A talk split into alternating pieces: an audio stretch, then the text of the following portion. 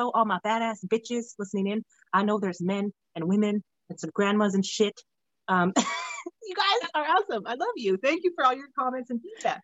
You all know me, Stephanie. Um, I'm the owner of DDSP.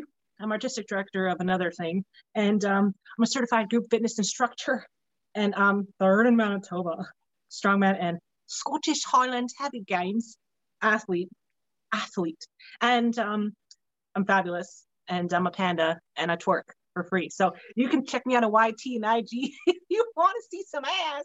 If you don't want I feel like you're ass. really missing out on OnlyFans, and that could be another stream of revenue. So okay, we'll look into that. I love ass. Ass is a beautiful thing. Um, so thank y'all. People pay for ass. People do pay for ass. So listen, people, when you're doing the deadlifts, you want to get more followers, get an ass angle. If you don't believe me, ask Alyssa. That's right. That's You're right. welcome, Alyssa. Um, so today's episode um, is all about overcoming challenges, things that suck in your life. And I know y'all have sucky things in your life because if you're listening in, that means you need an answer. Hallelujah. I'm not Jesus. I'm not a pastor because I'd get kicked out with all my swearing and shit. But um, I am bringing you the love, the Holy Ghost of the strongman world, and uh, also a side of protein shakes. So, anyways, today's theme, you know it, and our guest is the one, the only Jackie O, like Cheerios. Hey. Oh, like Jack O' Lanterns. Mm-hmm. Jackie O, like Jackie Chan. All the wonderful things in life. And that's a big O, like, oh, damn, shit, girl, you strong. So, anyways, she is like a strong woman. I hate saying strong man. Can we please change that acronym to strong person or something? Oh, I know, I know, I'm so liberal. Anyways, she's uh, known as Jacked Jackie, okay? Mm-hmm. And uh, on her handle, and uh, she has uh, graduated from the college with his knowledges in sports and exercise studies. And um, yeah, she competed with in frisbee, which is so funny. No offense, dude, but like so bad at frisbee. Like, how do you throw a disc like not sideways and actually hit shit and catch it? That's I don't know. Um, I just get. It's all about that external rotation and that flick of the wrist. It's all about the flick of the wrist. flick of the wrist. That's like a yeah. song, isn't it? Um, I think. yeah. Anyway, um, so she placed sixth in strongest women in the world in 2019 and placed first in nationals in 2020. And if you guys don't know what that means, you better fucking check it out because you have to go a lot, go against a lot of really strong ass bitches to even get to sixth. So it's pretty amazing balls. Um, yeah, she's currently strength coach, teaching strongman classes at Rise, Rise Strength Lab. Lab. That's right. You got it. It's a laboratory of awesomeness It's laboratory of gains. yeah. Get them gains. um, so we're gonna find out what's in her lab, you know, what's in her mixes, the science the Jackie O, and how to become just as equally awesome. So yeah, thank you for listening to today, guys. Um, so Jackie O, you are amazing.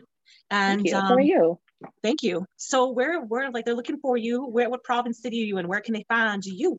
I am in Saskatoon, Saskatchewan, Canada. I refer to myself as Queen of the North here in Saskatchewan just because I am the only pro up here in Saskatoon, Saskatchewan, all the way up north.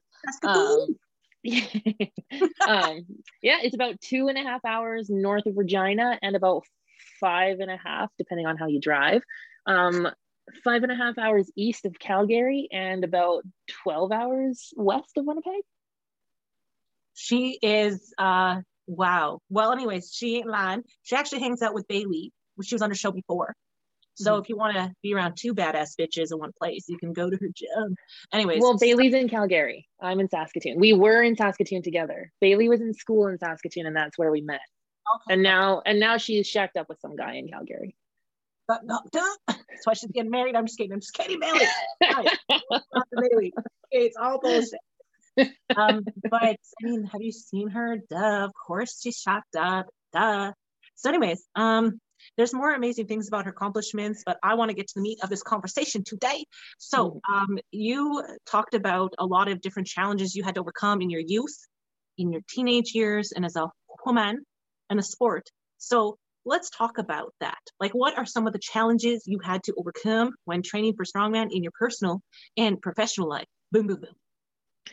Well, personal. Um, I started training in 2016, and uh, you and I had a conversation last night, and I kind of dove in a little bit there But um, yeah, I for the first year I had some training partners, and like I said, me and Bailey were in Saskatoon together, so we trained together. But then she graduated and moved back home to Alberta.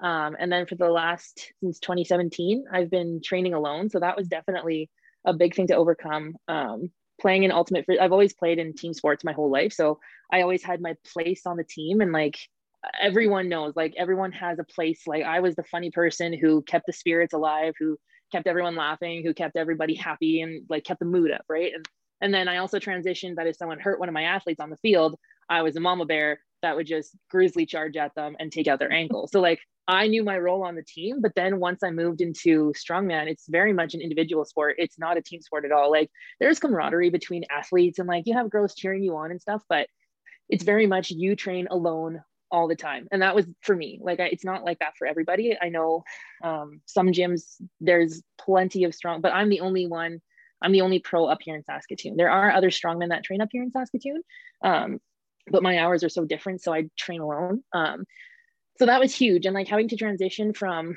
being that the goofy one to the protective mama bear to all of a sudden now i have no place and now i have to find out who i am as an athlete who trains alone, who competes pretty much alone because you're really just competing to beat yourself. You're not like, yeah, you're competing against other girls, but the way that I've kept my mindset in check is I am, yes, I'm competing against other girls, but I'm competing to beat myself and I'm competing to beat my old PRs. And competition is a time where I go and prove myself, prove to myself that I am stronger than I was. So that's the mindset I go into competing with. But yeah, that's definitely one of the biggest challenges is having to train alone and having to find that mental toughness to keep going and not have to not you know not worry about it so, so i know that um, you started weightlifting when you were a teen.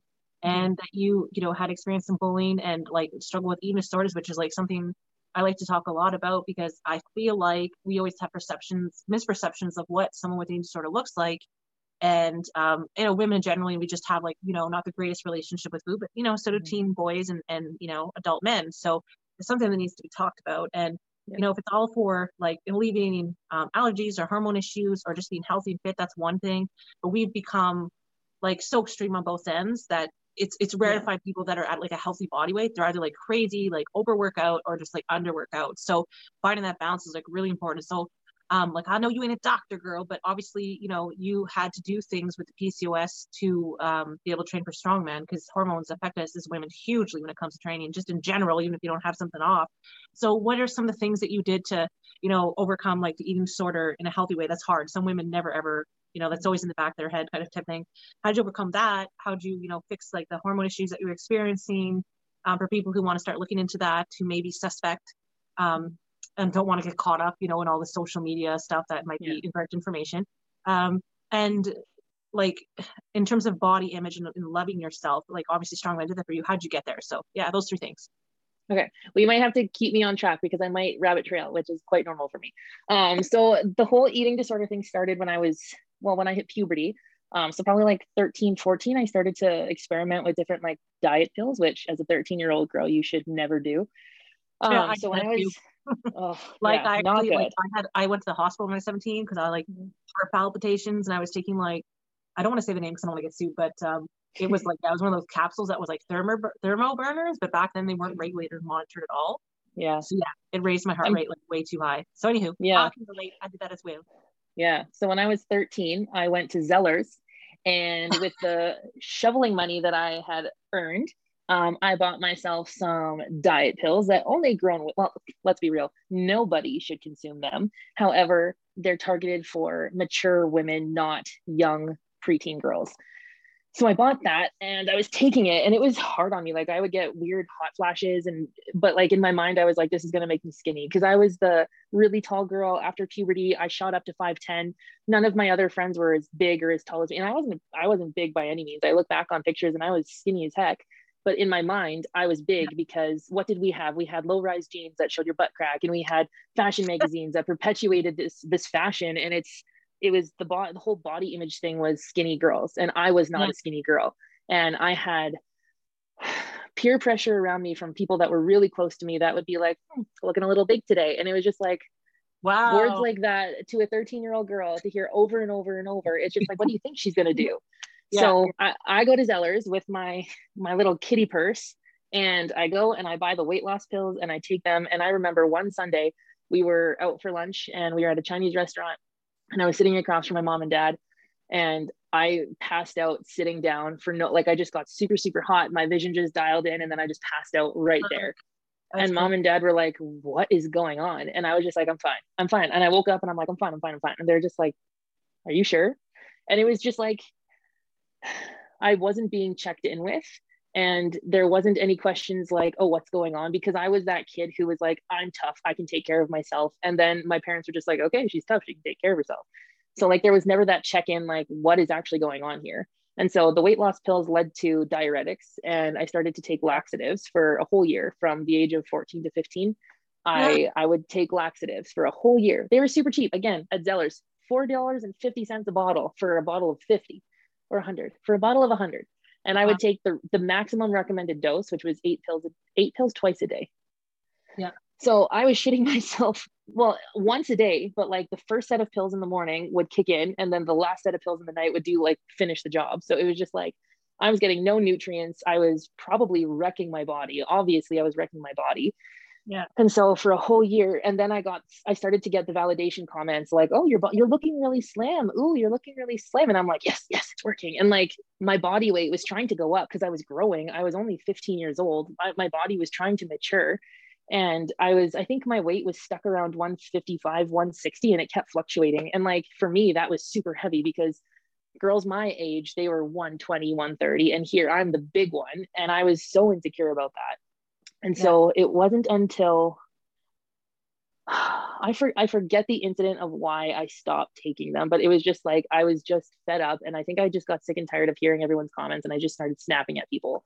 And I just stopped taking it and I started to work out a little bit more and then I think when I was 17, 17 or 18, I was like, okay, no more pills. I'm going to I'm actually going to get healthy. I'm going to eat healthy or try to anyways. Um and like I grew up in a like a middle class to lower middle class home. And so like you ate what you was well you ate what was on the table. And if you didn't eat it you know where your bedroom is you can go there. And when you're ready to come eat you can come and eat it cold. Like that's the house that i grew up in right? So it was yeah. Assholes so, they're all assholes. Yeah. no i get it. I'm a mom now. Shit. Yeah, yeah. go like, to your room. Expensive ass organic fucking bitch ass oh, organic isn't like, all that it's cracked up no no i'm just saying it's like the amount no. of money i'm like you know what kid there's your crackers. There's your yogurt. What else? Put that on a cracker. yeah. Get creative. yeah. so I invested in Beachbody P90X. Tony Horton was my very first coach. Oh man, uh, sounds so yeah. much like me. and like, so for 90 days. Oh, Sorry, go, ahead. go ahead. No, I just yeah, want to so, some key points that you were saying about the, you know, uh, before I forget there, like earlier on we were talking about, um, you know, wearing a bikini and like the, the mm. culture. There was a culture that was allowed, right? Like if you're a teacher, yeah. you were allowed to call kids fat, you know, mm-hmm. parents allowed to, and grandparents were allowed to call a kid fat. And like, mm-hmm. it's so different to now, but it was just like, yeah. if you, like you said, didn't fit that image, didn't matter what your body type was or genetics, it was like, yeah, you, you, it's like you weren't allowed to be a part of society, right? Like you were not visually, if you were not visually appealing, not just the opposite mm-hmm. sex, same sex at different ages, you weren't allowed to be around. Um, and I mean, you're lucky you didn't die. Like for sure, like you said, you know, mm-hmm. damage um, to your body definitely, you know, occurred from that but it's more of like the fact that um, you were never able to just like have a conversation about it, right? Like I can relate to you in the sense of um, I was, um, you know, asked to, I stopped going to school. I started calling it sick because I just felt so disgusting. And I just got really tired of being bullied or called names. And you know, I got it at home because that was the culture at home. You know, if you're like religious Baptist, you're not allowed to be fat because it's considered a sin, right? Like, what? Oh I, when I tell people start their life, they're like, oh my God. It's like, there's no way that's real. But it's like, yeah, I mean, I've just burned it down. Oh, man. Um, the Book of Mormon. oh, God. Pretty close, though. It's crazy. Some of the stuff, like when I was an adult, I'm like, what the fuck? Like, I would yeah. never be a kid. But um, yeah, so what I was going to say is like, uh, to not kill yourself, right? To not mm-hmm. like let that bury you hard is I know what that's like. And it's a mm-hmm. fucking amazingly brave that you overcome it. So go on with your point of how you were starting, like that key point when you're like, hey, you know, no more pills for me, you know, and you yeah. start to realize, whoa, shit, this isn't good. Mm-hmm. I think I it actually started when I started working when I started like legally when I was allowed to work because from the age of 12 to about 15 or 16 whenever the legal age was back then um, I was shoveling, I think I had about five or six driveways in the winter that I would shovel. Um, at 6 a.m., I would get up, do my whole round. And then if it snowed again, I would come back, make more money. Um, and I would just like all winter, whenever it would snow, I would I was out there. I was the little snow machine, just going making money. Um, I just feel yeah. like it's in my head right now, and you yeah. just like little shit, just like pushing it, just like. Oh no no no! I was I was the shoveler. I didn't have a snowblower. I was the snowblower fuck, those hurt, man. My parents were assholes. The big yard, I always had a shovel, and that fucking hurt your back and neck. Like that made why mm-hmm. strong, strong man. Is all your years as a kid just motherfucker, yeah. my guy feels shit. yeah, all the anger taken up in strong man now. Pushing yeah. the snow's like, calm the fuck down. You're getting cramped, it's true. The grass yeah. it's serious story time. Yeah, you know what? That's probably why I'm good at tossing things, is because I was tossing snow all winter when I was young. So that solves that. Charity. yeah. But yeah, and then in the summer I was doing yard work and I would usually I would hook the people that I would I was I was a salesperson from a very young age. And then I would try and hook those people that I shoveled for. Be like, oh, I can cut your grass once a week. Oh, I can take I can weed your garden. And like so I was a big entrepreneur right from the very start because my mom sat me and like I'm very thankful for this conversation because it's probably one that I'll have with my kids. When I was 12, she sat me down and she was like, listen, you're getting to be a young adult you are now going to be in charge of buying the things that you want.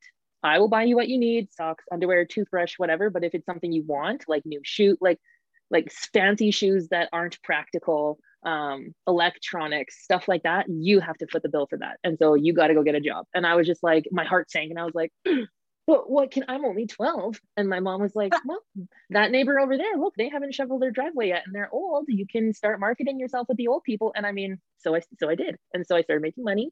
In the summers, I would do lawn care. And then when I was legal, my very first job was at a daycare. So I think I was about 15 or 16, but I think I stopped taking legal. laxatives. Yeah, when I was legal. Sorry. When I was legally able to work in Canada. And when I was no longer child child labor, yeah. you know. Yeah, yeah, exactly. You're like, I'm so, making money now. I don't need to shit myself today. Man, being a young entrepreneur, old people stiff you. This one lady, this she tried. Oh, she tried to pay me in a, a, rug that she made, and I was just like, I don't want this. Like, what is it? She's what like, oh, it's payment for a rug. It was a rug. It was a shag rug that she made, and it's just like, listen, I'm sure that there is time and effort that went into this, but I'm here for cash. I'm not here for a rug. This is not this is not an exchange of goods. Here, this is when you service first apartment. Here is a rug. you could put by your door, by your bed. It's probably one of those ones that you string. It's like one of those like paint by numbers, but like it was it was pretty super cool. Like she did a good job, and I used it as a, an under blanket for when I used to have a horse for to put the saddle on. But like you ride horses too. I had a horse, and I had um, no idea what I was doing, so I sold her. oh shit! Did you get knocked the fuck out? The horse like fuck off me, you know, Bucky. Uh, I had no idea how to train, how to like round pen, and then she was getting to the age where it was time to to saddle break her, and I I was like, I am not getting on this horse. So it was just smack me again, ho! Yeah. I will fuck you up over that. there were so like, many of those days. Yeah, it's not. We're not compatible move on. Yeah. so yeah, it wasn't until I, I started working at the daycare where I was just like, you know what, I can't keep doing this. Like I am so tired. And that was the thing is I was tired all the time. And it was because of it was because of that. And I wasn't eating enough and it was yeah. it just wasn't good. So then when I started like working, when I was legal it to work in Canada, um yeah, that's pretty much when I stopped because like it wasn't sustainable. How was I supposed to keep a job with no energy? And I walked to and from school every single day because I was obsessed with losing weight and I refused to take vehicles or let my mom and dad drive me. I was just like, you know mm-hmm. what? No, I'm going to walk. It's not that far. It's a 20 minute walk to school.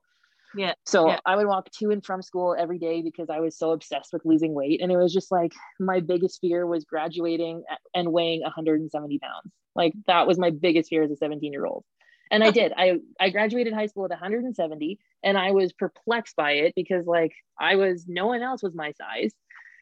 So it was and like i started to put on weight too because i was working out more and i was using a lot of weights and it was just like i couldn't keep the scale down enough. And like I would watch my mom step on the scale three or four times a week. And so it's just like, oh man, like, do I guess I have to so, too. Like, what are so? Do you think, like, I personally think that most of the insecurities and we fears we have and anxiety comes from our own parents' fears and mm-hmm. anxieties, right? Like, mm-hmm. the people who called me these things usually were that themselves, right? Mm-hmm. But once again, I can relate to everything, almost identical things, you know. Um, definitely like the graduating thing um and lifting weights and walking everywhere and under eating and like i just like same thing just extreme adrenal like just exhaustion mm-hmm. and i would go full on days without eating like fasting and um, I'd be afraid to just even drink water. Like it's really crazy. Like when you think about it Yeah. now, you're like, what the? But yeah, I like I remember Yeah. doctors telling me I was obese just because I think like when I was 13 or 14, 15, I weighed what she said, like I think like 170. And I used to like do dangerous shit. Like I'd like run at night by myself as a fucking teenager. And I started lifting weights and I was looked older. Like I look younger now, but I looked older. And so I'd have like, you know, 27 year old guys be like, hey, shout out. Because they Yeah. want to tap that ass. And it's like, I'm a kid. So it's like, Yeah. it wasn't really like at the time when I went to the gym years ago, there wasn't other girls that age. Like that was a really Yeah. rare thing for a teenage girl to be lifting. And even Mhm. just to be into rough sports. Like when you talk to your, about your skills, I'm like, dude, you should have done rugby. Because you probably would have been really good at it. But Oh, um, I've been scouted. I've been scouted by the Valkyries. The Valkyries is a football team here in Saskatoon, and they're like, they're it's it's pretty. It's like, it's not NFL, but it's like a step down from NFL because there's no women league for NFL. So like, I've been scouted by the Valkyries, and I've been scouted by rugby teams all over here in the city, and it's just like, no, I can't. why? No, because because I will get hurt because I'll be aggr- way more aggressive than I should. Be. Oh should yes, I have issues with that. be, and I'll get hurt, and then like bye bye strong man. Like I can't. I like the thing is, I don't know my own strength, and I also have like good aim when I'm not trying to, and I hurt myself and other people because I just like, I like I don't know, especially when I'm angry. Like I've really Mhm. strong I see red. I see red too, and I'm just like when I'm happy, I can't do things. So I, I can really, you know, I'm always like, Yeah. I'm like Yeah. control myself, you know, like calm down. Yep. Um. So so yeah. So you were uh. So catalyst moment, catalyst moment, girl. Like when because that's pretty fucking crazy. Like I said, to go from that to change. So you stopped doing the laxatives, the pills, and then what? Well, I still was in a massive caloric deficit. And um, I was actually reading in a book today. It's called The Period Repair Manual. I put it on my Instagram today asking people what I should read next. And everyone was saying I should read the book Boundaries that I have, but I already started Oh, reading The it's such a Period Repair book. Manual. Yes. Oh, I know, Yeah. but I have a bunch of books and then I have more in my Amazon cart. So I got to start reading them. Anyways, I was reading, she was saying, and she's been a, a women's naturopath doctor for the last 20 years. So she's been working like in fertility clinics and like being doctors to those women. It's a so, so far like 10 out of 10 book. And she was just like, the cycles of a period take 12 years to establish. You have to think of a period and like the the hormones that women go through with their period cycles as like little rivers in their body. And it takes 12 years to get those rivers carved in. And so those are, it takes 12 years to establish what an actual normal cycle looks like. And so I was already messing around with my cycle right from the get go because I was hearing messages like, Ooh, you're looking a little big today. Ooh, you're a big girl. That's what I heard all Yeah, the time. no, I hate my- that. I hate that fucking yeah, expression. Like, my, you look a little bloated. I'm like, what the fuck does that Mhm. mean? I have a food baby asshole because I ate half the food because excuse my fupa. Women need fat here to protect their uterus. You know why we have that's okay. Thank you. It's called Mm-hmm. science. And by the way, when you stop getting your period, and like some women genetically are tiny, so I'm not hating on you, okay? Because I Mm-hmm. know that. But I'm saying for the non-people who built that way, who are starving themselves, like we once did, um, it's Mhm. not fucking good for your reproductive health and fucks up your hormones. No, yes. Skinny is not for everyone. I mean, it is a scientific fact that only a certain percent of the population is built that way. So it doesn't mean you're any less more beautiful, capable, amazing balls. It's just like you're, you're. It's not, especially if you want to have kids. Like, Mhm. Don't fuck, don't fuck with that shit because it does. It No. does make a huge difference when you're pregnant. Like, so when I had my first son, I wasn't like I was still kind of battling eating disorders and working out a bit. Um, and my kid is first kid is way smaller than this baby. Like my baby's literally 13 months old size and he's six months and he's healthy. Like he's thick and Mhm. tall. Like he's a beefcake. And I'm He's a proud of chunker. He's a chunker, but that's because I was eating. You know what I mean? And I was exercising. I wasn't like I haven't gone 50 Yeah. calories. Whereas like um when I had my first, I felt bad about eating. Like I still ate healthy food, but it was it wasn't about when I was pregnant. It was all the years before that, right? Yeah. So it took probably four or five years. Like my son's four. It yeah, about five years to just fix my body from all the Yeah. abuse, diet Yeah. abuse. You know? yeah. I mean? Well, it's taken me longer and I don't have kids. yeah. Like Not yet, anyway. Yeah. And so there was a point where, because like I look at my dad and my, I'm built like my dad. Like I'm tall. I have my mom's flat butt and I'm very jealous of my dad's bubble butt, but I'm very tall. I have, exactly. And I don't have it. I'm building it though. So I'm getting there. You have But a I have my dad. butt like me. My husband, that's how my why my kid's name is Kaiser, because we were lying in bed when I was pregnant. He's like, Your butt shaped like a Kaiser butt. And I was like, What's a Kaiser butt? And then I looked up on Google and then I looked up the urban dictionary and I was like, Hey, that's a really cool name for kid. He's like, Want to name our kid after your ass? I'm like, he doesn't need to know. I didn't know. It's a cool fucking He's name. gonna know now. This video is gonna be on YouTube forever and ever. one day. Yeah. Yeah. So like I'm built like my dad. I'm tall. I got broad shoulders. I got really long legs. Like I'm built like my dad, minus his butt. And so, anyways, I'm uh, one when I was 16 or 17, I was like, you know what, my body wasn't made for this. There's no way I'm gonna look like those girls in the magazines because I also worked at a shoe store, so it was very fashion forward. Like we brought in all the latest trends, and then we were told to study the fashion magazine so that we could see what the fashion was, so that we knew how to sell it and what to pair the shoes with and stuff like that. So I was very much immersed in fashion and I had to study it. And it was just like me studying these girls who I look nothing like. And it was just like, you know what?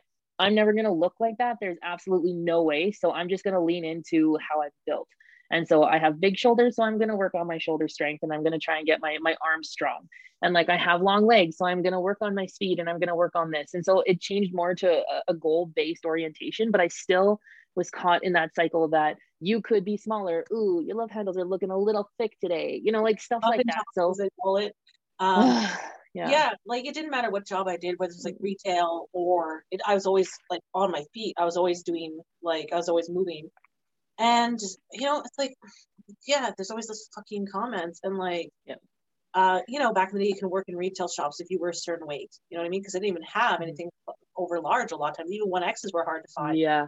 Absolutely. Uh, if you were a size 16, 18 or 13, even 13, you should, they're like, you should go kill yourself like right now. Um, yeah, 12 was big. And I was a 12 when I was 16 and I was yeah, big. But it's crazy to me because like I had a flat stomach. Do you know what I mean? Like I wasn't, mm-hmm.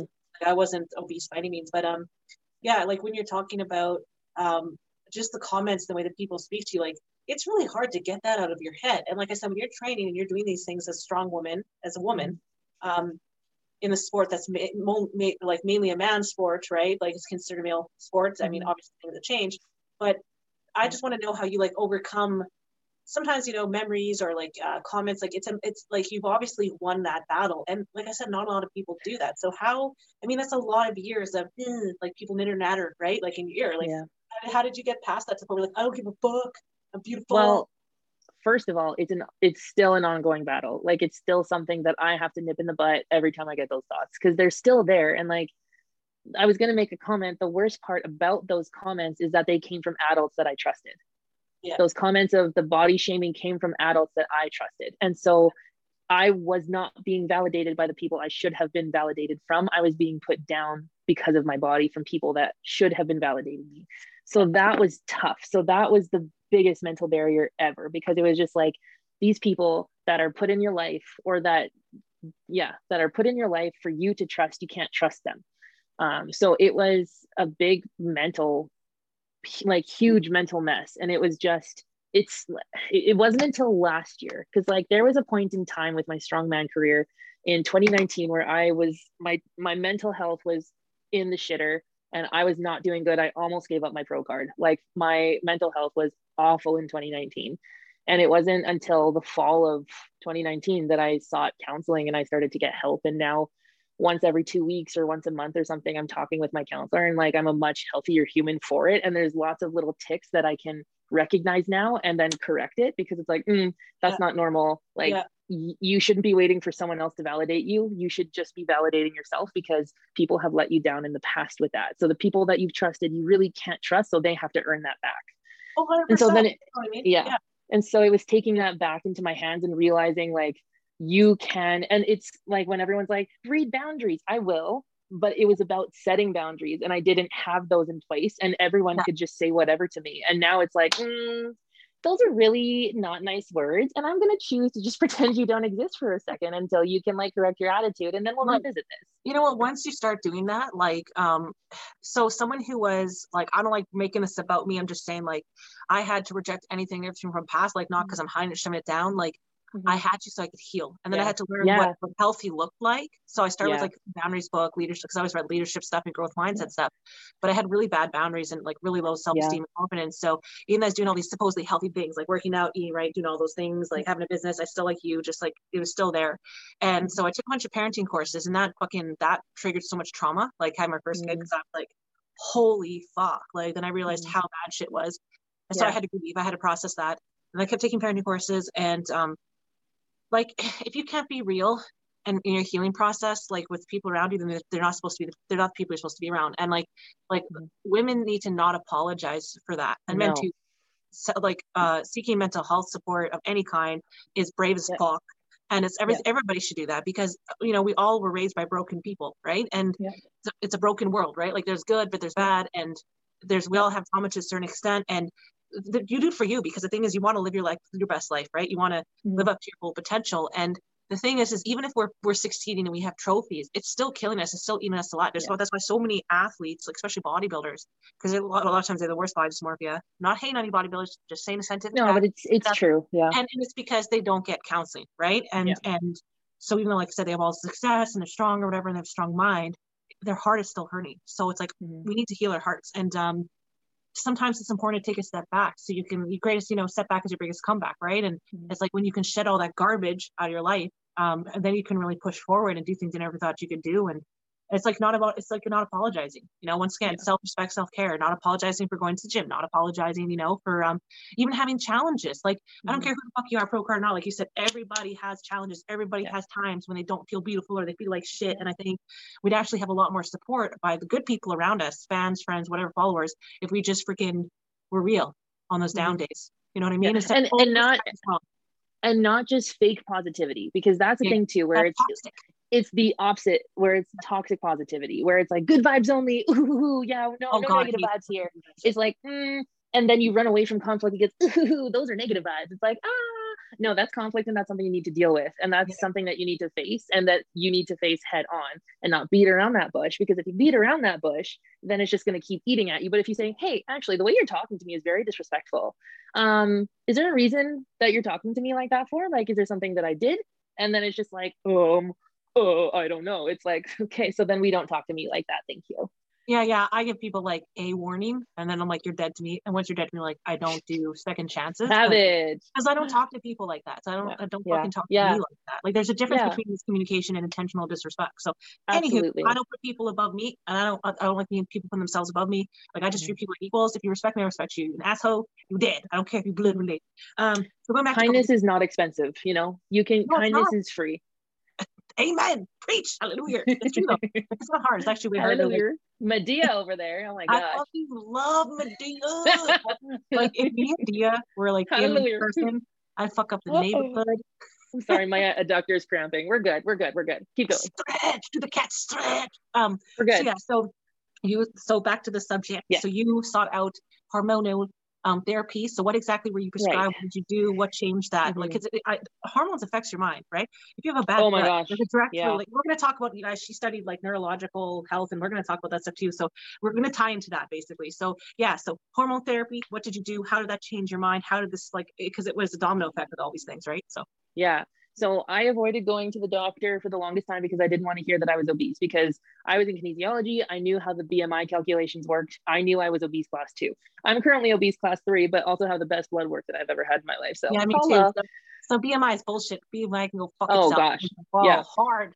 Yeah. It's it's a good standard for general population for for people who aren't athletes, pregnant women, or children. It's great it's a good measure. Like I have a bunch of just like older ladies that I personal train for, and it's a great tool for them because they're not competitive. They're just there to work out. They're yeah. not pregnant, you know, they're not children. Like it's a great standard, but it's not the golden standard, and no one should hold themselves to that. It's um, a tool, and I agree. It's, it's not a tool and all, and it shouldn't be just like a scale. So, yeah, exactly. So. I was about 23, 22 when this one summer I was spotting, and if if people watching don't know what spotting is, it's it's not like a heavy flow like a period. It's just like your vagina is discreting a little bit of blood every single day. I was spotting for four months in a row. It, and it would it was just constant every single day for four months. I was spotting, and in my mind, I was just like, ooh. And I wasn't educated with like anything. Like I got in trouble the first day I ever got my period because I was using way too many pads because all of a sudden it was just like carry down there and I was freaking out and I was just like, ah! And my mom got mad at me because I was using too many pads. And of course, we didn't grow up rich. So stop using so many pads was what's going through my mom's head. So I wasn't taught in like how to use pads or tampons or anything. So even as I avoided them because I'm like, oh no, because I grew up in a religious home too, right? So it was like, oh no, a tampon is going to take away your virginity. And so I was trying to get yep. over that in my early 20s and you people watching you think it's weird but it's a total mindset and it's like something that you have to work your way out of. That's why I'm laughing because it's ridiculous when you're it's yeah. not controlling you anymore. But in the yeah. moment, it's like the fear of the Lord. You yeah. know what I mean? yeah your soul absolutely and so i put a tampon in and i was just like it hurts so bad and so in my mind i'm like ah i probably scratched the vaginal walls with that tampon like i should probably go get checked out and that was that's what was going through my mind and so when i went to see the doctor he was just like how long have you been spotting for i was like four months and he was just like and you didn't think to come see me sooner i was just like no like i thought this was normal and he's like, we're sending you for blood work. And so they sent me for blood work. Um, it came back. He was just like, yeah, so we need to talk. And I was like, okay. and he was just like, so this one hormone is really high in your body. And women who have this hormone in excess typically have PCOS which is polycystic ovarian syndrome. And if you don't know what that is, that's where cysts line the walls of your ovaries on the inside. So releasing an egg is very difficult. Lots of women don't have periods for many, many months because um, these eggs can't get past the cysts. Um, I believe, I think so. Anyways. So science. we went science. And so we went, I went to go get an ultrasound and I got an external one because don't stick things in your vagina or else you're not a virgin anymore.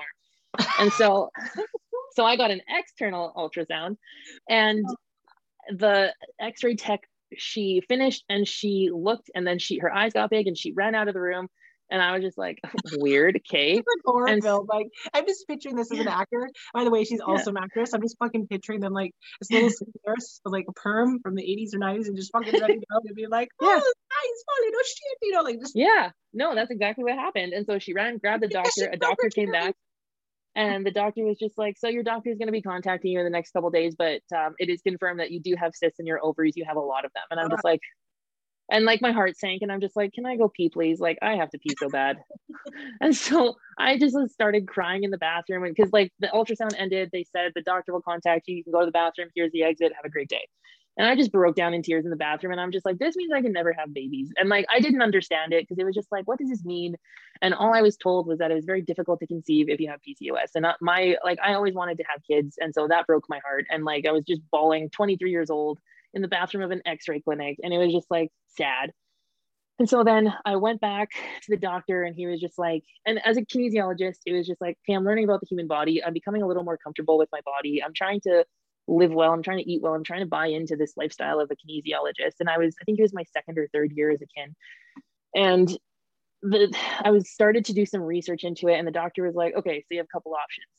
Either you can um, keep going with irregular periods or you can take birth control. And I was just like, okay. And I knew birth control was a band aid. It didn't fix the problem, it only masked it. So it looked like you had regular cycles. Because I don't think I had a regular cycle for like two years. And then all of a sudden I started spotting for four months. And so I was just like, well, I'm not taking the birth control because then I have no idea what my body's doing. I want to feel what's going on. I want to see the fluid. Like I want to know what's going on. And so he was just like, it's up to you. Here's the box. If you choose to take it, read the instructions. Um, he's like, it's an everyday thing. And then you take like the placebos or whatever. And he's just like, it's for three months. If you want to take it, take it. Here's the box. And so I'm like, okay. So like no options were presented to me other than birth control. And birth control is not the option, especially when you're trying to fix a hormonal irregularity. It's like the worst thing to like. Yeah, people don't understand that mm. birth control, short term, long term, has a huge effect on your hormones and your long term health. Like, I have an IUD now. I had one right after I had my first son, and I mean, like, I don't have a period, which is definitely not good. But I mean, I like it because periods suck. Mm-hmm. I mean, I have the symptoms. I just don't have any, you know. And I'm like, I'm like, it's always like that's problematic because then the whole week I'm just mm-hmm. a psycho. And I'm like, oh, mm-hmm. sipping on my, yeah. But with no work to show for your psychoness. You know? Yeah, yeah, right. No proof. You know, no nastiness in the garbage can. All the yeah. men listening, know what the fuck I'm talking about. anyways, um, I just fucking like, I just straight savage. And uh, but the thing is, is like because the rest of my blood work is okay. The moment I took mm-hmm. that shit out, it was like, boom, shit, baby number two. Uh, one time, it's all it took. Um, but like it does make you gain weight, right? And I know this yeah. for a fact because I was never on birth control my entire life till after I had this first kid. So mm-hmm it's it's like it's you know it's a fucking big thing. And like yeah. when guys be like yeah like um just like trying like bitch you ain't got to train with your cycle. You don't even fucking know. You know but anyways like anyways pcos is like something that you can um, manage. It's something that you can heal. So I want, there's Mhm. like so many women lifting co- community that struggle with that or don't even know they're struggling with it. So, Yeah. I mean, obviously like blood work, you know, other guests talk about do that often, like every six months, um, Mhm. year max. But um, anyway, so yeah, so you contacted some doctors. What are some of the Mm-hmm. specific things like, you know, disclaimer, we're not doctors. Okay, so Yeah. this is just uh, something that we're for Jackie O. Okay, Yeah, this is this is experience. This Katie put isn't on um Cheerios unless they paid yeah. But uh, so what did you take? What did you do? What did you not do? What did you do? Well, he also prescribed me or referred me to a gyno. And so I went to go and see this gyno, and then she was just like, listen, this is something you can heal from. You're really young. She was like, and when you start to have kids, she was just like, if PCOS is still like present in your blood work, then like hormone therapy is an option too. And I was just like, okay. And she was just like, listen, PCOS, yes, it's mainly blood work diagnosed. Like you like yeah you can do an internal and an external ultrasound. And like the next year when i went for another checkup i did an internal because i'm just like you know what? If it's more accurate i want to know.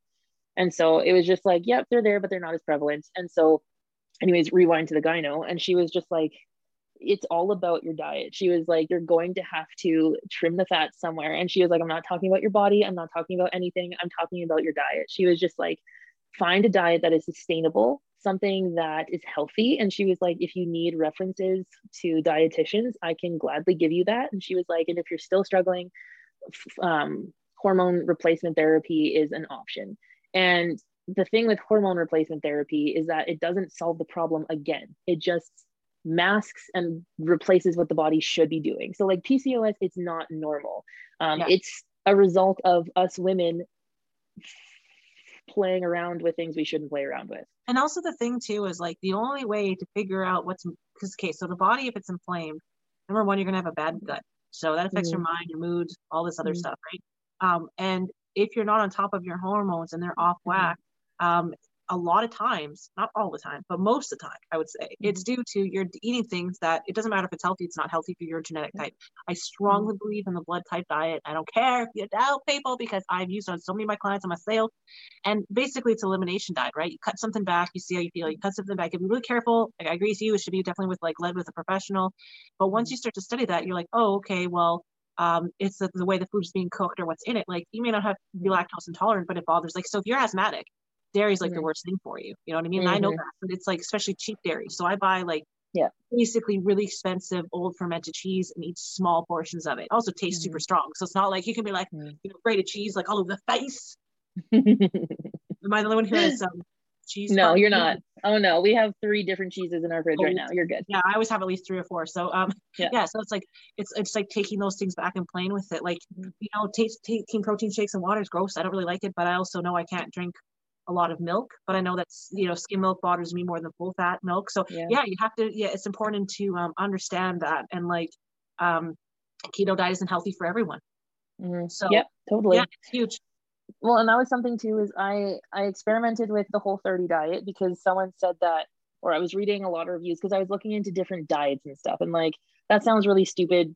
Looking back on it, being the coach that I am now, where like I do nutrition guidance and stuff, and I have education in that, and it's just like looking up diets was not good. But i found one and like a couple women on the internet on like a what is it? It's not tumblr but what's the other one? It's like a forum site or reddit. I was on reddit looking at what different women and they were all saying whole 30 whole 30 whole 30 whole 30 and i was like okay you know what? I'll give it a try.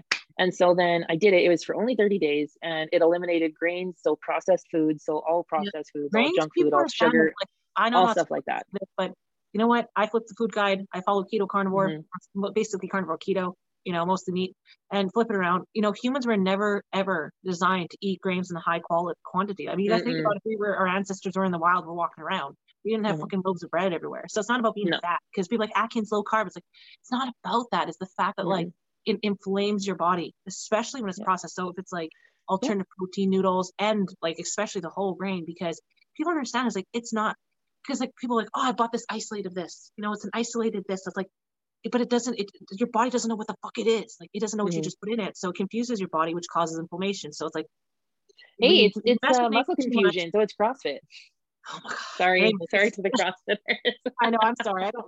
I'm always hating too. You know, I'm like, ah, one of these days I'll get demonetized over a CrossFit show. But um, yeah, but it's like, yeah, when, it's like what I'm saying is when when the ingredients are complicated, they're weird. Your body doesn't know what the fuck it is. And it just like it'll either process it three ways, like a stored fat, it'll pee it out, or it'll just make you aller like your body put put your body in a flame state where you just have allergies. So you know what I mean? Like I agree 100% with you. Is like most women cannot digest a lot of grain. Like I, I skinny or not, I, I, I swear to God, every woman I talk to. So based with your nutritional sciences and training, what are things like I know not from a you know doctor perspective that you have found when you work with your class and you'll sale that you you know add to your training or take out when it comes to diet um, if women are experiencing some hormonal challenges or just mm-hmm. just challenges in general in terms of having energy to lift and train yeah. what are some things you might taking out or adding to the diet well one thing that i noticed with the whole 30 was that dairy and processed grains and processed food were more inflammatory so in terms of feeling bloated feeling gross feeling slow I found that because I was I was a little calf. Like I would drink like my poor mother probably bought three or four four liter jugs of two percent milk and we just guzzled them. Like water was not an option. It was two percent milk or nothing. And I think I had like five or six cups a day. Like I was a little calf. And so I even took that into my adulthood and I was like, I love milk. Um, but with this diet, when I took out the milk and took out the dairy and took out the grains and took out the processed foods and took out all that the fluff, and I was just left with low glycemic index carbs and then high protein and good quality fats my body wasn't used to that. And so i went through an extreme craving de- what's the word i'm looking for? Not depletion but it's just like no, it's like it's like being withdrawals right? i went yeah, with yeah. i went through a bunch of craving withdrawals. And what people don't understand is your brain and your gut are they go hand in hand. And for years i built up this tolerance and i built up th- these habits of eating these certain foods which were had inflammatory markers in them which I'm pretty convinced is where this all came from. And just like bad diet mixed with really bad diet pills, mixed with ruining my body with laxatives, just accumulative oh, effort. Oh, 1000% all those things. So know? I know that you had studied, you know, when you were in university, like uh, like neurological disorders, and that's a subject I'm really passionate about as a person with disabilities. Um, I know there's a lot of things that can contribute to that um, and you know kid with a speech disorder and we talk with autism spectrum and it's not always fixing nutrition but i'm curious like you know because you're a strength coach because you know like you coach with nutrition um, and you study that um, and then your own personal experience right what mm-hmm. what are some things that you've learned in terms of like you said that you know the brain gut uh, correlation right and what are some things that you've discovered when training your clients has helped them neurologically and vice versa? What are things that you do in terms of like mind training and developing people's mind as athletes? What are some things that you recommend, like, mm-hmm. that you recommend to your clients that you'd recommend to listeners that they would start implementing um, to overcome challenges? Well, one thing is with the challenge of cravings, um, I tell people that it's taking you have to think of it just like how there's period rivers in your in your brain. You have to think of eating like shit creates little divots and little ruts and your brain is so used to feeding those ruts with these chemicals and like these feel good hormones of like the sweet the salty and the extremely flavorful foods and so your body craves that and so when your body doesn't get that it goes through withdrawals until you feed it so the one thing that i like to tell my clients is going cold turkey is the worst thing you could do. You have to snuff out the craving by a little bit at a time until you get to a point where it's not an issue anymore. And some people who are listening to this will be like, I don't have that problem. That's nice. Good for you. Lots of people do have that problem though. Good for you. and it's just like, I'm like, glad. Well, I don't have car trouble. It's like, what's the one that's like, excuse me, bitch. Yeah. That's not really, yeah. anyway, continue. So There's no like, Karens allowed on this podcast. You're a Karen. Good for you. I'm really glad that you don't have issues with cravings. I'm really good. You don't. I'm really happy you don't struggle with that. But people who come to me do. So what I like to tell them is you snuff out the craving a little bit at a time. So if you're getting a craving for ice cream, feed the feed the craving. Have maybe one or two scoops instead of five scoops, and have you know, and just like say have a little bit lower sugar, right? Like get ice cream with lower sugar. You can alternate you know? it. Like you know, bananas have a high amount of sugar. So it's like, okay, so instead of having like bananas, make banana ice cream. You can have Greek yogurt or like yeah. low sugar regular yogurt. Yeah. Add a banana, half a banana, and yeah. smash peanuts and other things like. And and follow me on Instagram, you guys, because I post like recipes all the time and shit. So if you're curious, like, there's a healthy alternative to something. So everything. So for me, when I was breaking that sugar diet, uh, craving, mm-hmm. sorry, I went into honey, right? And then eventually mm-hmm. I wasn't addicted to honey. I went to stevia, and I kind of broke off the stevia and then I had like proper insulin. I never got diagnosed with diabetes, even when I skin, never looked into it. I never tested my blood work for that. But when I did get tested, I was like, oh, you're fine. Come back fine. Maybe just kidney stone. But I, because I have such similar experiences as you, it's like a combination of things. Um, but it's like you said, it's those little habits bit by bit by bit, right? Like you don't try to mm-hmm. take four supplements a day when you're fucking brand new. Like people yeah. like, oh, I couldn't stick to it. And I used to sell supplements back in the day, USANA. They were like, I can't stick to them because you're trying to do too much all at fucking once. And it's not yeah. healthy for your body. Your body's like, what the fuck? Because like you said, yeah. it's just it's, it's the same thing when you talk about because food can be addiction the way it fucks with your brain. Mhm. Um, so it's the same thing when you have somebody who's a drug or alcohol, you know, addict. yeah, a hundred percent. we talk about I'd say it's You worse. right? Oh, totally. You can't just be like extreme, and that's why diets fail, and that's why people fail, and that's why Yeah. then you yo-yo diet, then you fuck up your metabolism as a woman, then you can actually say, yeah, I can't lose weight because yeah, you fucked it up so bad, and it's Yeah. you to recover. So it's like Totally. don't fucking cold trick anything. It's about Mm-mm. long-term sustaining, you know, lifelong Mhm. health and doing it. Like, yeah, everyone likes attention. Everyone likes to like look at my power story three months, but you never see those people a year, two, three years down the road. So it's like it's better to take it slow. Maybe not have as many Yeah. followers at once, right? As many Instagram posts. Like, it's it's not about that. It's about if you want to live long, don't destroy your fucking organs because Yeah. you only have one set. So Yeah. Or it's just like instead of snacking every night, say, okay, this week I'm only going to snack four nights a week. And then once you've built in the habit of, yeah, I, I'm good with four, but like let's work it down to three. And it's just like, don't say, I'm never having this again. Allow some room for mistakes because Yeah. mistakes are the building blocks of su- success. And you don't want to quit cold turkey because that brain chemistry and that those brain chemicals that feed those cravings, like they will destroy you. I when I did the whole 30 diet and I wasn't allowed candy, it was day 21. I remember it was 9 p.m. in the evening, and I was rolling around on the ground in intense pain because I wanted sweets. Intense pain. It was awful. I've never been in that kind of pain before. And unless you've gone through craving withdrawals, you have no idea. It's well, it's just awful. even with mood disorders, right? Like Mhm. it's a it's a very it's a very real serious thing. So it's not always like Yeah. mind over matter. Like you know, there's No, work and no, no. um i hate when people shame people when they're in that process like Mhm. it's not always about self-control but it's No. important to recognize like there has to be consistency but i always i will say till the day i die 80 20 like you got to give yourself a hundred percent. 100% withdrawal process transition time. If you're going Yeah. for 100 you're gonna fucking crash and burn. I don't care who you are. Like there's only so much mind there's a lot more matter. You know i mean? So Yeah.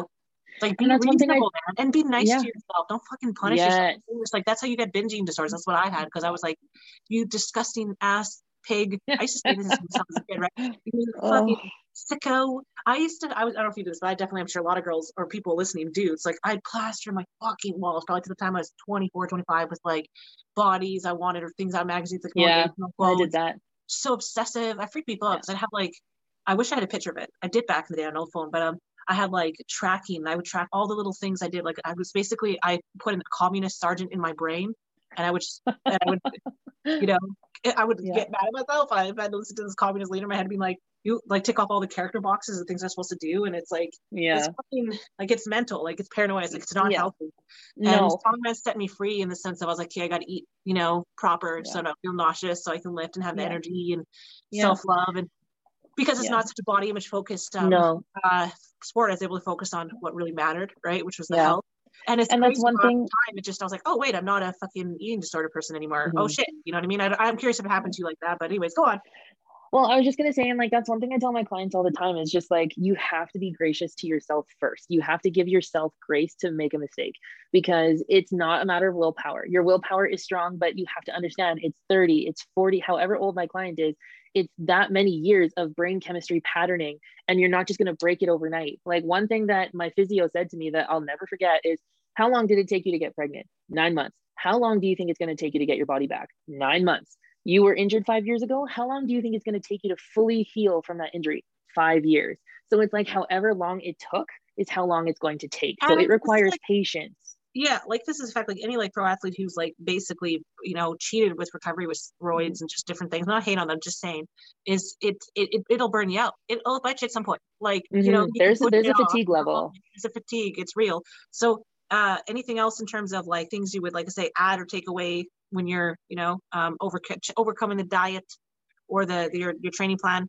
You know It was a big matter of discipline and it was a choice I had to make. It was hard because I still love my sweets, I still love my snacks, and it's it was a matter of discipline. And people all the time ask me, "Where do you get your motivation from?" Like how do, how do I stay motivated? And it's just like, honestly, I have no motivation. Like my motivation went out the door when I started training strongman because not only was I training alone, I had Yeah. no one to motivate Yeah. me. Like Oh, yeah. who was there? And then I was the only strongman training at a CrossFit gym. No one understood what I did. And so everyone would look at me funny. So like there was no motivation. Yeah. I had to build that mental fort in my head of safety where it's just like no i'm here to do this like this is fun if i do this this means i get to see my friends when i compete and it was setting goals rather than finding motivation because motivation is fleeting it comes and goes but it's yeah, the yeah. discipline that you put in every single day where you choose you make a choice to move one step closer to your goals so in terms of like motivation and like stuff like that that was a choice that i made like okay i want kids i'm going to start eating healthy and i want my blood work to look good so it was i was I changed my eating lifestyle and my eating habits for a goal. And like motivation, no, there is none. Like what motivation? I hate eating healthy all the time. It sucks. It's boring. But when you see, when you start to see the clothes fit different, when you start to see your blood work and your doctor saying, "Oh, you have amazing blood work," "Oh, your your weight's a little up," but like honestly, no big deal. I'm really happy with your blood work, and like let's send you for more tests. Oh, those tests are perfect. So it's just like there's different goals now, and it's just like what's your motivation to eat healthy? Like, like you have to always come back to that. You know, like parenting is like running a fucking marathon basically every day, mm-hmm. and you cannot do it if you don't have the energy. Okay. Mm-hmm. And like mm-hmm. you have to be fit. Like I, you know, it's one of those controversial debates where you know women are like, "Oh, you're like body shaming other heavier." I'm like, no, I'm not. I'm telling you that like as a person with mm-hmm. disability who's heavier set, I'm telling you that babies maim your body. Some people yep. win the genetic lottery and it doesn't can't even tell they have kids. Okay, but that that's that's not common though. Not my and story. So, so yeah. So anywho, my point is is like, you know, if you want to be strong and healthy and fit for your kids, whatever your size is, like you have to take care of you. And yeah. I meal prep because I want to be a better mom. I want to spend more time playing. And like honestly, when my kid's awake, I've got 45 minutes in between his nap times. And if it takes me 20 minutes to cook and prep food, and you know, I mean, it doesn't even much time to eat it. So yeah. if that stuff's done, I can eat properly, I can eat healthy and not be rushed and spend time with him and not be like, mm-hmm. let me eat, you know. And after my first kid, I was so fucking tired, just like drinking pots of coffee a day.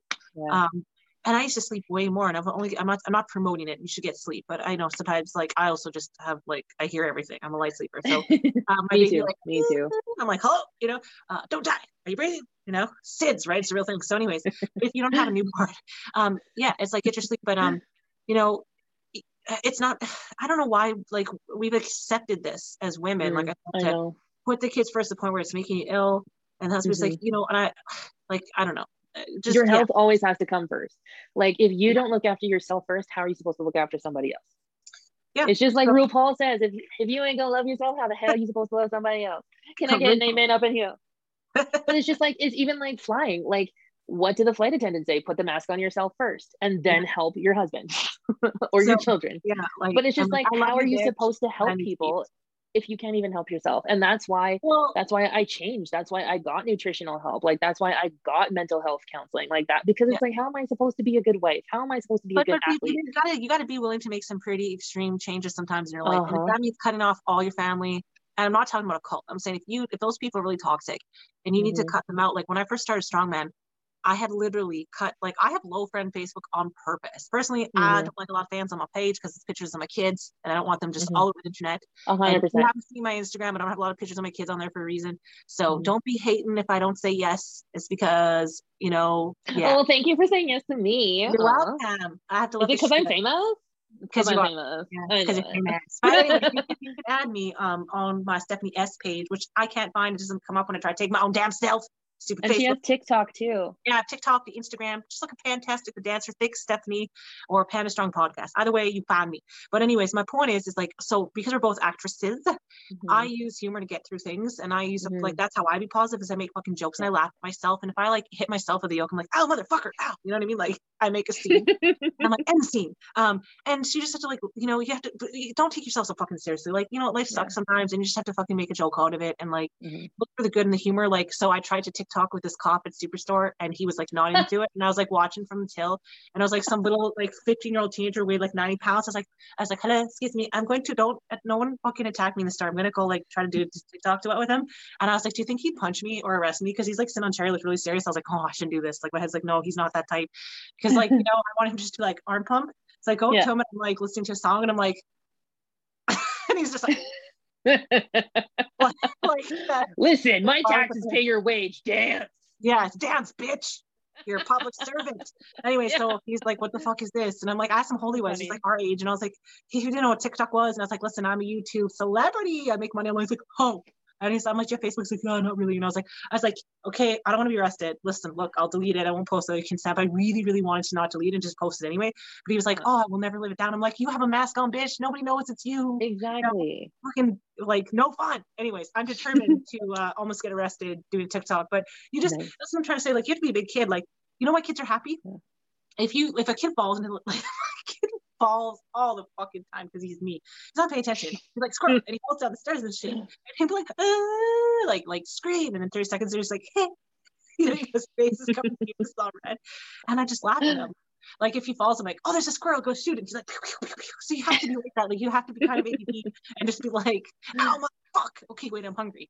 And I live a lot of my life like that, like limping, yeah. like when I'm walking I'm myself. yeah, I run into things all the time too. There's always a bruise on my body yeah like yeah and so it's just like you can't like okay so when you go back to like how we were raised and mm-hmm. everything was we're like we were raised in a way our culture our age group was raised of like mm-hmm. do or die in the sense of like you didn't get mm-hmm. a college degree you're fucked you have a grade mm-hmm. like, everything was your fuck you don't get a husband you're fucked you know kids everything like you're fucked anyway, don't get married by 21 yeah so anyways uh that's bullshit and and you, once you realize that all that's bullshit and uh-huh. it's like uh-huh. not your identity, like then you can drop mm-hmm. ego. We can just fucking live it so free. Like kids aren't like, I'm valuable because I have blonde hair. Especially five and under, yeah. they're just like, wee, and that's how you have to kind of be yeah, with life. And if you fuck yeah. up, like, I'm sorry, try to do better, and um, you know, hope it was kind of videos so you can win money, send it to America's Funny Videos. Just kidding. I really wanted to win that my whole life. same, same. Um, yeah.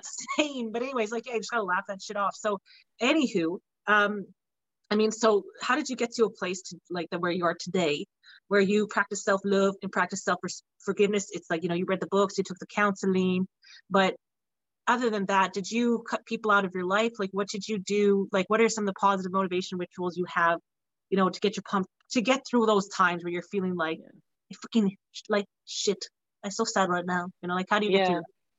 Well, I there yeah 2019 was a rough year like a rough year. I cut a lot of people out um, just because it was like i wasn't getting the support that i was hoping for. Plus i was just in the group like in a bunch of different groups just because i brought a certain aspect i wasn't actually valued. And like that's what i found is that i wasn't being valued i wasn't being heard i wasn't being validated and so it was just like okay you know what? I have to cut i have to cut off these relationships. And it was really rough. It was i went through relationship withdrawals which is just like being I, I, I was breaking up with friends and friends that i trusted friends that i valued friends that i poured my heart into friends that i would at the drop of a hat go and see a movie right after i was done on a tinder date you know just like they they needed me i was there. I was that friend who was loyal. I was that friend who loved them. I still love them. I still wish the best for them. Like but i'm at a place now where i can say that and where it's like whatever happened i it's i forgive it. And it's just like honestly yeah. what happened happened. It was probably for the best because i learned a lot about myself but i had to let that go. And it was hard. It was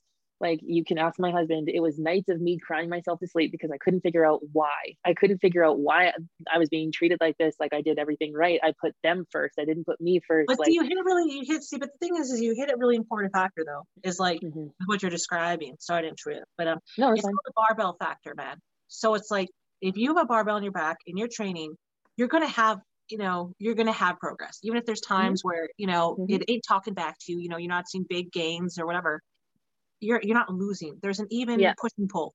And once I discovered that with the barbell, I was like, fuck, you know, man, if I put my mind and heart, emotions, and effort into people and things that actually will give it back, my mm-hmm. life can be amazing. So I, I just stopped being fucking um like what is it, Martha Stewart married to everyone, and that goes back to the way yeah. you're raised. And also, yeah. we was taught, oh, if you're a bigger girl or if you're not super pretty or super rich, then you got to kind of just like be the what's it the oh, there's a movie they made about which is awful like if you're like I'm not saying you're ugly, but I'm saying you know if you're like the the chubbier friend, then you have to um become oh, the duff? suburban.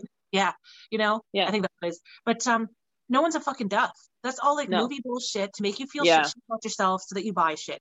So when you yeah. realize all that is a hoax and that you're lovable and that a man will want marry you and all this shit, uh, whether or not, whatever, whatever your gender, sexuality, whatever. I'm saying if you once you realize that like you are worthy to people, then you're mm-hmm. like, bye, bitch, bye, Felicia. And I don't fucking care. Like, I literally in a sales time, like, I have block parties, delete parties. I love it. If, if it's not an equal exchange on the Facebook fans, I love you. If you're talking to me, we're liking straight each other, shit, we're interacting, you're, you're like mm-hmm. my homie. You know what I mean? Like, you, my family and shit. But if you're not doing anything, I pray for you. I ain't hating on you. I ain't blocking you. I just don't mm-hmm. need dead energy around me. Yeah. And I feel like life is energy. We're all made of energy. And if you're putting out positive energy, you should get positive energy back. And if you're not, then the person really doesn't value you. So why should you feel bad? But I get you. I went through that too. That was the hardest thing I think for me with the strong man was um, letting go of years, like what you say, years yeah. of people and memories. It's like, and these people would still contact me, like, oh, I heard you had another baby, or hey, you want to go mm-hmm. for coffee sometime? I'm like, where the fuck were you? You know, when I was yeah. overcoming all this major fucking shit. So yeah yeah, and growing up too, like not the place in your life, you know, the place in your heart prayer, but not at your table, you know.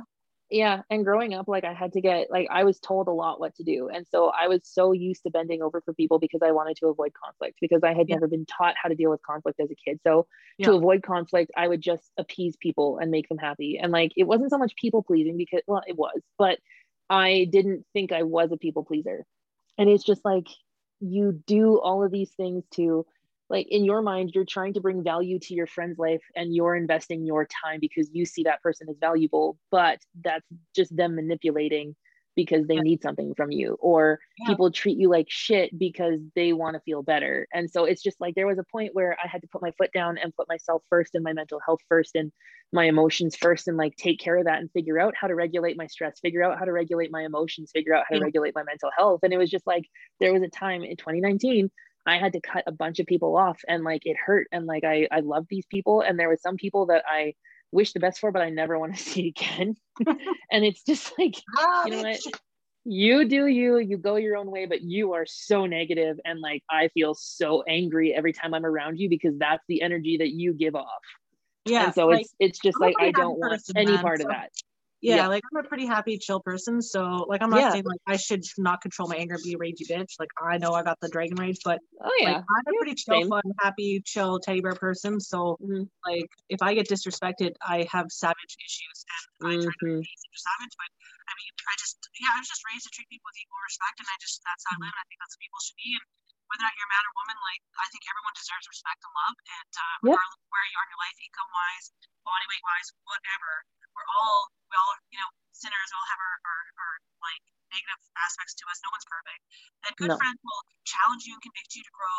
And you know, it's like iron sharpens iron to help you grow. And, and I feel like you know, if you're gonna be successful, strong or anything lifting, it's the mind game, and you have to think to yeah. myself, yourself, like I'm gonna put in the work, and there should be a good fight. There is such thing as like you said, good conflict, healthy conflict, and then there's just mm-hmm. like narcissism, negative, never going anywhere. Yeah. So, so I want to talk about like I said, challenges now. So we talk about emotions, mind, spirit, all that kind of thing, especially like with the church stuff and our upbringing. It's like so much common ground is the same. But um, like when it comes to the physical body, like obviously you and I are both like not, I'm not, uh, I don't, I don't see it that way because I don't see myself as obese. Like I, I consider myself healthy. My blood work says I'm healthy. But mm-hmm. you know, as heavier girls lifting, um, and are people just like maybe it's like an older lifter, male or female, or it's a teen boy, teen girl, um, or some of the disabilities, missing limbs. Like, what are some movements you know from a kinesiology perspective like especially when we talk about say for your core for example like the muscles that run across what are some key uh, movements that you and it's not about quick results it's just about like long-term health and, and what are some key exercises that you would recommend people going to if they're like either reached a plateau and they're lifting or they're you know their balance is off they're just like you know what I mean like they're just not it's just not working it's not jiving not getting mm-hmm. gains or they're just not being able to lift technically right what are some things that you think you know, in terms of uh, calisthenics or whatever, uh, movements, movement patterns or movements, isolated mm-hmm. movements that you feel they could do to take on, whether or not they have a lot of equipment, outdoor, indoor, whatever. Mm-hmm.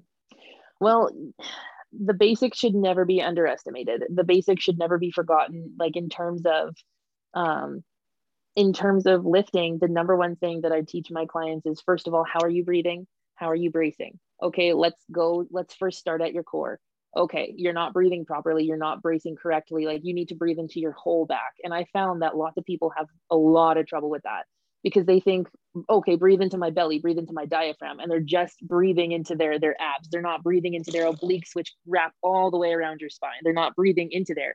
And when you when you learn how to brace and learn how to breathe, weight's just gonna go up. And then when you put a belt over top of that, now we're cooking with peanut oil. Now, like now you have a double core, and it's just like you know so it's like how are you bracing? How are you breathing? Those are the basics. And then it's just like okay let's start at your feet. What are your feet doing? What are your knees and your hips doing? So it's like there's a lot of things that um i mean so yeah. I like this is why i'm promoting dance training um, because it's a fact like with pilates ballet um, the movements that i do is like your, your foot, ankle, knee health. Like if you're doing like jazz dance and jazz warm ups and stretch and strength and stuff that you would see, you know, cheerleaders do or gymnasts, it's all very similar sciences, mm-hmm. exercises, movements. Like mm-hmm. um, they're strong as fuck, man.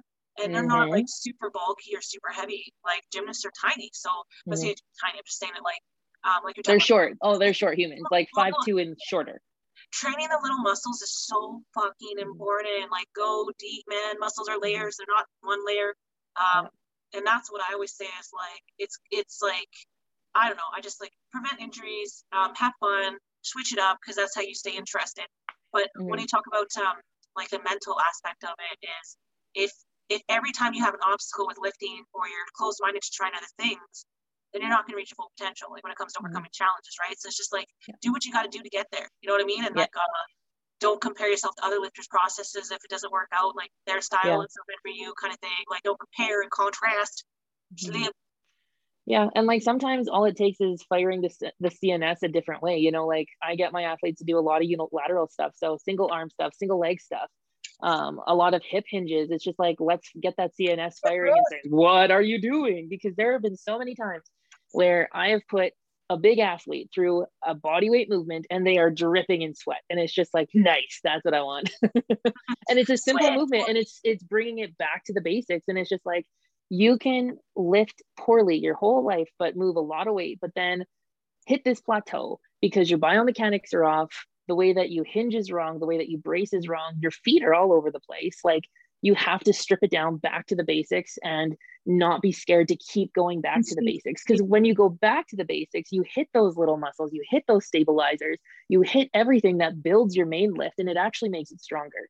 So th- that's what i would suggest is like never ever ever think you're good enough for the base or too good for the basics. Because when you're too good have fun. Like injury is gonna find you and bite you in I the ass. So like, many girls that just like bodybuild, and I'll be like, "Here, pick up this axle dead bar," and they fucking lift it. I'm like, "Holy fuck!" And that's why it's like, mm-hmm. once again, it's like you don't mm-hmm. have to fucking touching strongman equipment. You don't have to be even mm-hmm. deadlifting to, to gain crazy strength. So, mm-hmm. um, uh, what was I going to say? So, yeah. and never, ever, ever neglect your accessories ever. Yeah. We do not pull this powerlifting shit. We do our accessories because accessories build the main lifts. Always yeah. fact. Fight me because you I can't like change my mind. Like I was training in like a powerlifting gym and they'd be like, so like you do too much auxiliary work because they'd be like powerlifters like they're like you're not gonna get strong. I'm like what the fuck do you know? If I went from a 50 pound deadlift to 250 pound deadlift in one year without mm-hmm. steroids, as mm-hmm. a mom training sometimes without for weeks and only mm-hmm. twice a week sometimes when my kid was sick, I think I fucking know what auxiliary like you know what I mean? Like I've mastered the auxiliary game, bitch. So I was like, anyways, like you're a power lifter. Yeah, you, you don't do your accessories. Get out of my face. yeah, like what shut. Um, so uh, like what are some of the, the the women or people like i said things rituals people that you follow things that you do to inspire you what what makes you get up every day and be a champion um i'm hungry that's usually what wakes me up yeah i'm like i need to eat. If, I, work out today i can eat a little more. Yeah. Um um i i i've stopped. There was a point like okay, back to 2019 a very bad year. I unfollowed a lot of strong women because it was really hard for me to watch people stronger than me um, and they were middleweights or whatever. It was just really hard because i had hit this mental plateau where i was just mentally breaking down and my mental health was trash. And i just i, I unfollowed all of them because in my mind it was to- I, I didn't know the word toxic then but i just knew that i comparison is the thief of joy and so I unfollowed all these people. And then it was, I got healthy or I was on the path. I'm still on the path. It's a never ending path. It just keeps going. And so I started to follow them back. And it's just like, you know what? Good for them. They have put the time and effort in, regardless of steroids, like if they're natural or not, they have put the time in and they are strong for a reason. And so I can learn something from that. And so last year and this year i've adopted that attitude of I, you can always learn something from somebody always. So i'm not the smartest person in the room. I know that i'll probably be learning something from you. I can learn something from my husband who does not have a degree in kinesiology. Like.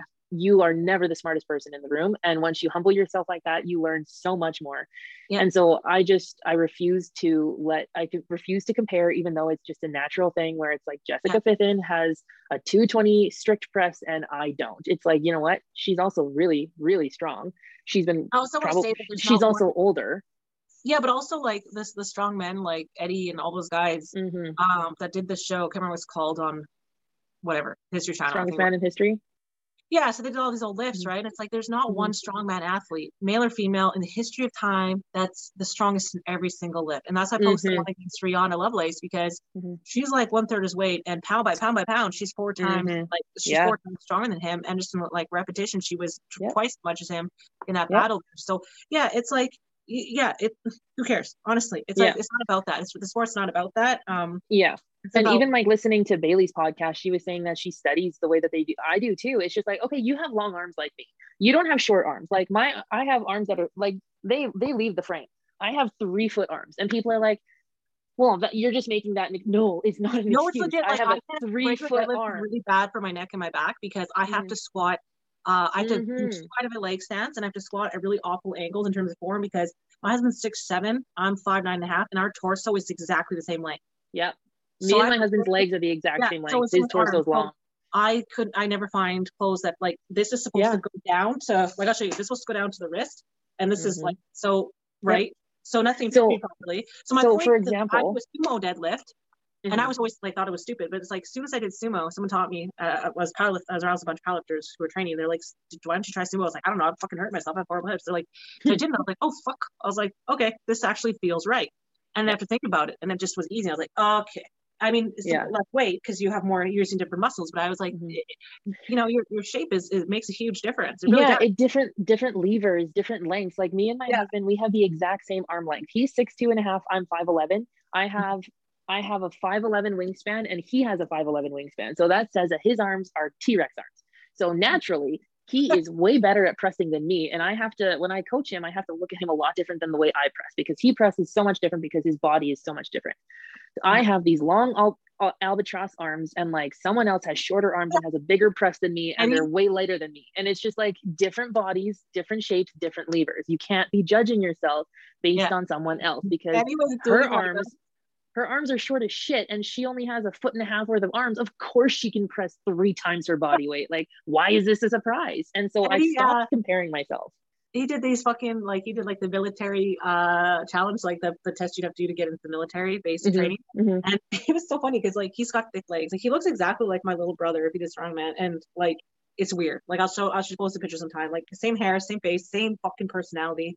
And so it's like I have a love hate with Eddie. I want to punch him most of the time because he reminds me of my little brother. Remember they always had it out for each other. But anyways, like so whatever. Anyways, he's trying to like go over these logs and shit, and he couldn't because he's just like fucking chunky and his belly and his thick ass drumstick legs. Wait till you guys buy merch in the store. Like our legs for days shirt is the shit.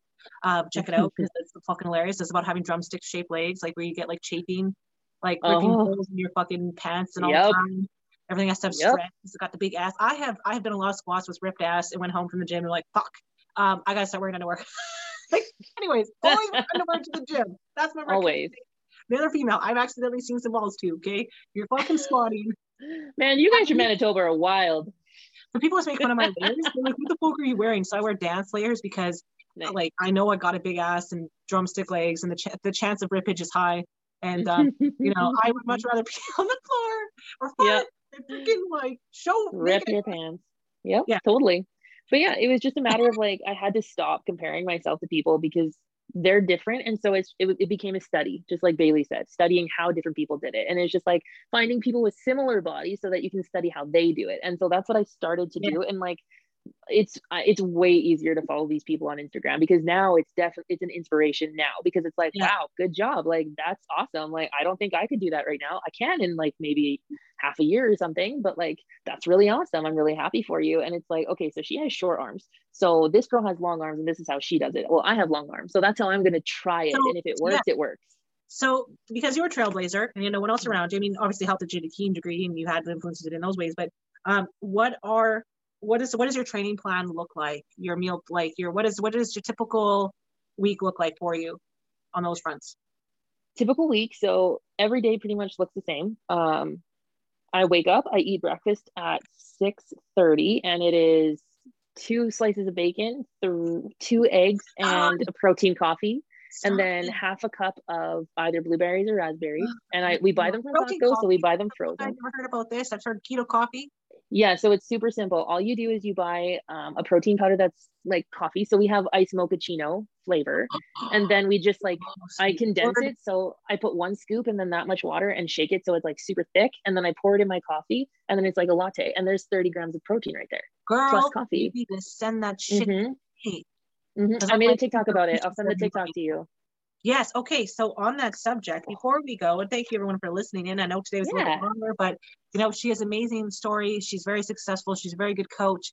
And it's important to understand that the person behind the coaching, because not every coach has a story and will get it, and not everyone has championed those kind of challenges um, or gives a shit. I'm not saying there's bad coaches. Well, I kind of am. But anyways, um I'm just kidding. I love you all. But uh, you know, like it's important to understand that we're all fucking humans. And um Mhm. that's why I talk about my shit, not to get the sympathy from you people. It's for you Plug to it. understand that like you can go through literal fucking hell and back.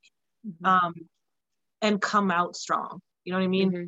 Absolute impossible. Like for me to be debt free, have good credit cards, good credit, um, to have savings in the bank, to like be at where I'm at with my health, for me is a goddamn miracle. You know what I mean? Like when mm-hmm. I think about how depressed and suicidal I was with my PTSD for how long to get here, it's like I don't know that person anymore, right? So it's like you can do it. Like you can do it, even if it feels like not possible.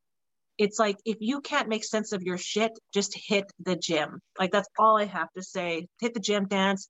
You'll be more relaxed. It'll make sense. Calm the fuck down. Take a nap. Eat Go some for good a walk. Yeah, like Yeah, especially now. So, anywho, you guys, me and Jackie are doing some really fun TikTok challenges, and you girls, men, people, humans need to fucking do my challenges to win some shit. I have so much shit in my house that I've not mailed to anyone. I need to. You, I got shit for you, okay, from sponsors and shit. So, three things. Please give us a five star rating on Apple Podcasts or wherever you're listening to. Like our page, follow our page, share our page, subscribe. If you want to support me, support what I'm doing, help me support athletes, biggest way is like I said, sharing it for algorithms, but also you can donate. It's a little bit says buy me a coffee. And um, I don't drink a ton of coffee, but I might have some protein coffee now. Um, late podcast. But anywho, um, you know, support us, support each other. And uh these TikToks, man. I'm giving away shit like $50 Visa card, okay? It's up for grabs this month. So the TikTok challenge with me and Jackie, oh, we might make you make so you can eat like the most Cheerios. Like that'd be hilarious. I was gonna be like, or like the Jackie O that's dead, but that's a little morbid. So yeah, let's yeah, I don't know. Oh shit. like the dead president's wife. House. Jackie O like the dead president's wife. oh yeah. I was like, why is this she's hot. Conspiracy. So, anyways, um, okay, so we're doing a toss challenge. Okay, so please, Yeah. if you toss your to- toddler or your husband, make sure you don't break your back or break your kid. If you're gonna toss them, toss them onto a gymnastics mat wearing a helmet and some shin pads and shit. Okay, I don't be fucking sued because you threw your kid and they got hurt. So, Duet us.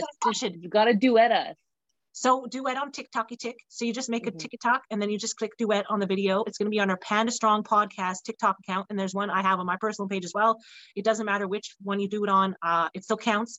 Um, and we want to make the longest um, chain of tossing a human or object really heavy. It's Yeah. the heaviest fucking thing you can find and Yeah, toss it. either a human or a strong strongman implement. You have to toss it. You have to toss it and roar. But anyways, um, the, the symbolism behind this challenge, people, is to toss your fucking problems, okay? Whatever obstacles and shit in your head that's saying you can't do it, you're like, bitch, I can do it. Um, my kid personally loves when I throw him. Um, so it's all. he'll be an easy participant, but um, don't throw Nice. your grandma, okay? I will put one disclaimer. So yeah, check out the ticket TikTok talk challenge. But your grandpa's fine. You can toss your grandpa. yeah. yeah, unless he's got a kid. he's like, Um, but yeah, if you want to uh, get hooked up with Jackie O's um, coaching, training, services, I want to really make a commercial for you right now. Um, where can I find you? Instagram, your website, talk to me. Where you train out of girl? Come on, yeah, they Go. can uh, find me at jacked underscore underscore. It's two Jackie. So jacked underscore underscore Jackie. Um, on Instagram, on TikTok, um, maybe on Twitter. I don't post on Twitter. If anything, I just follow like the provincial update of COVID. So don't follow me on Twitter.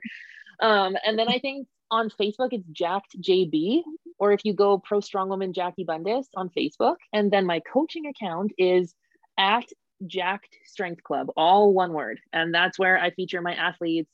Um, I post deep thoughts because, like, I don't really on my personal page. I don't post deep stuff. I just post like, "Yeah, I did this. Go, good job." Yeah, you So you want, like, fact unless you flex. Now you have to finish your sentence while you're flexing. Oh, I can't. I just cramped.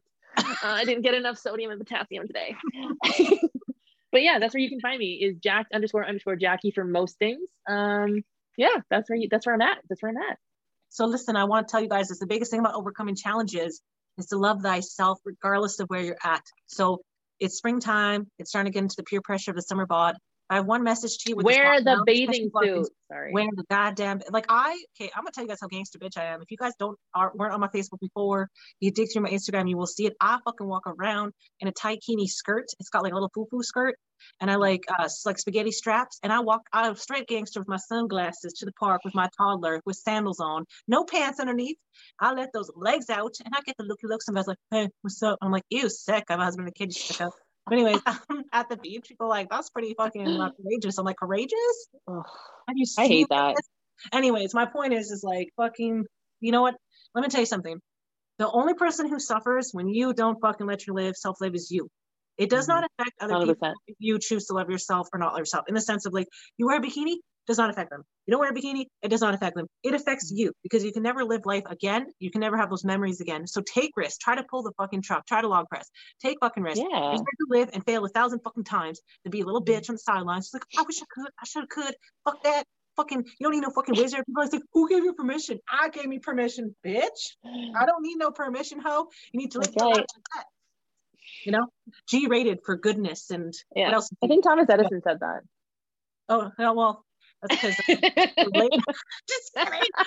I feel like all my ancestors would be like, shh, you're getting us in trouble. Protect the bloodline. I'm like, listen, bitches, you should have put some protection filter into the genetic bloodline. It's your fault, not mine. Okay. I'm Scotch hoe. What do you expect from me? So, anyways, um, everyone's a hoe. I must love you. But then you're still a hoe. You're just a married hoe. We're all hoes. Come on. No one goes, no one's a virgin anymore. Calm down. You hoe. What's that song? I'm a hoe and I admitted it because I did the shit. I'm like, yeah. Oh, yeah. I'm taking, I'm. Yeah, the TikTok song. Retired the TikTok song. Anyways, we love you guys. Like I said, tune in, comment, um, like recommendations for things, people you want to see on the show, and things you want us to talk about. This is catered to you. This is for you. Um, resources are for you. So you know what I mean. If you ain't talking, we ain't helping you. So talk ticky talk, talk some smack. I'll I'll mem the shit out of you all, fucking jiffy motherfuckers. Like let's talk. so anyways, um, no more swearing for tonight. It's Wednesday, almost Jesus time, it's almost Sunday. I'll be here. Um, so yeah, thanks for tuning in. We love you, and thank you, Jackie. Oh, you're welcome. Ah. Oh, okay. Oh, I dropped an axle on my chest, and I was like, "Oh, look at those shoulders." Anyways, thanks. I'm not a piece of meat, Stephanie. God. I got traps for me. yeah.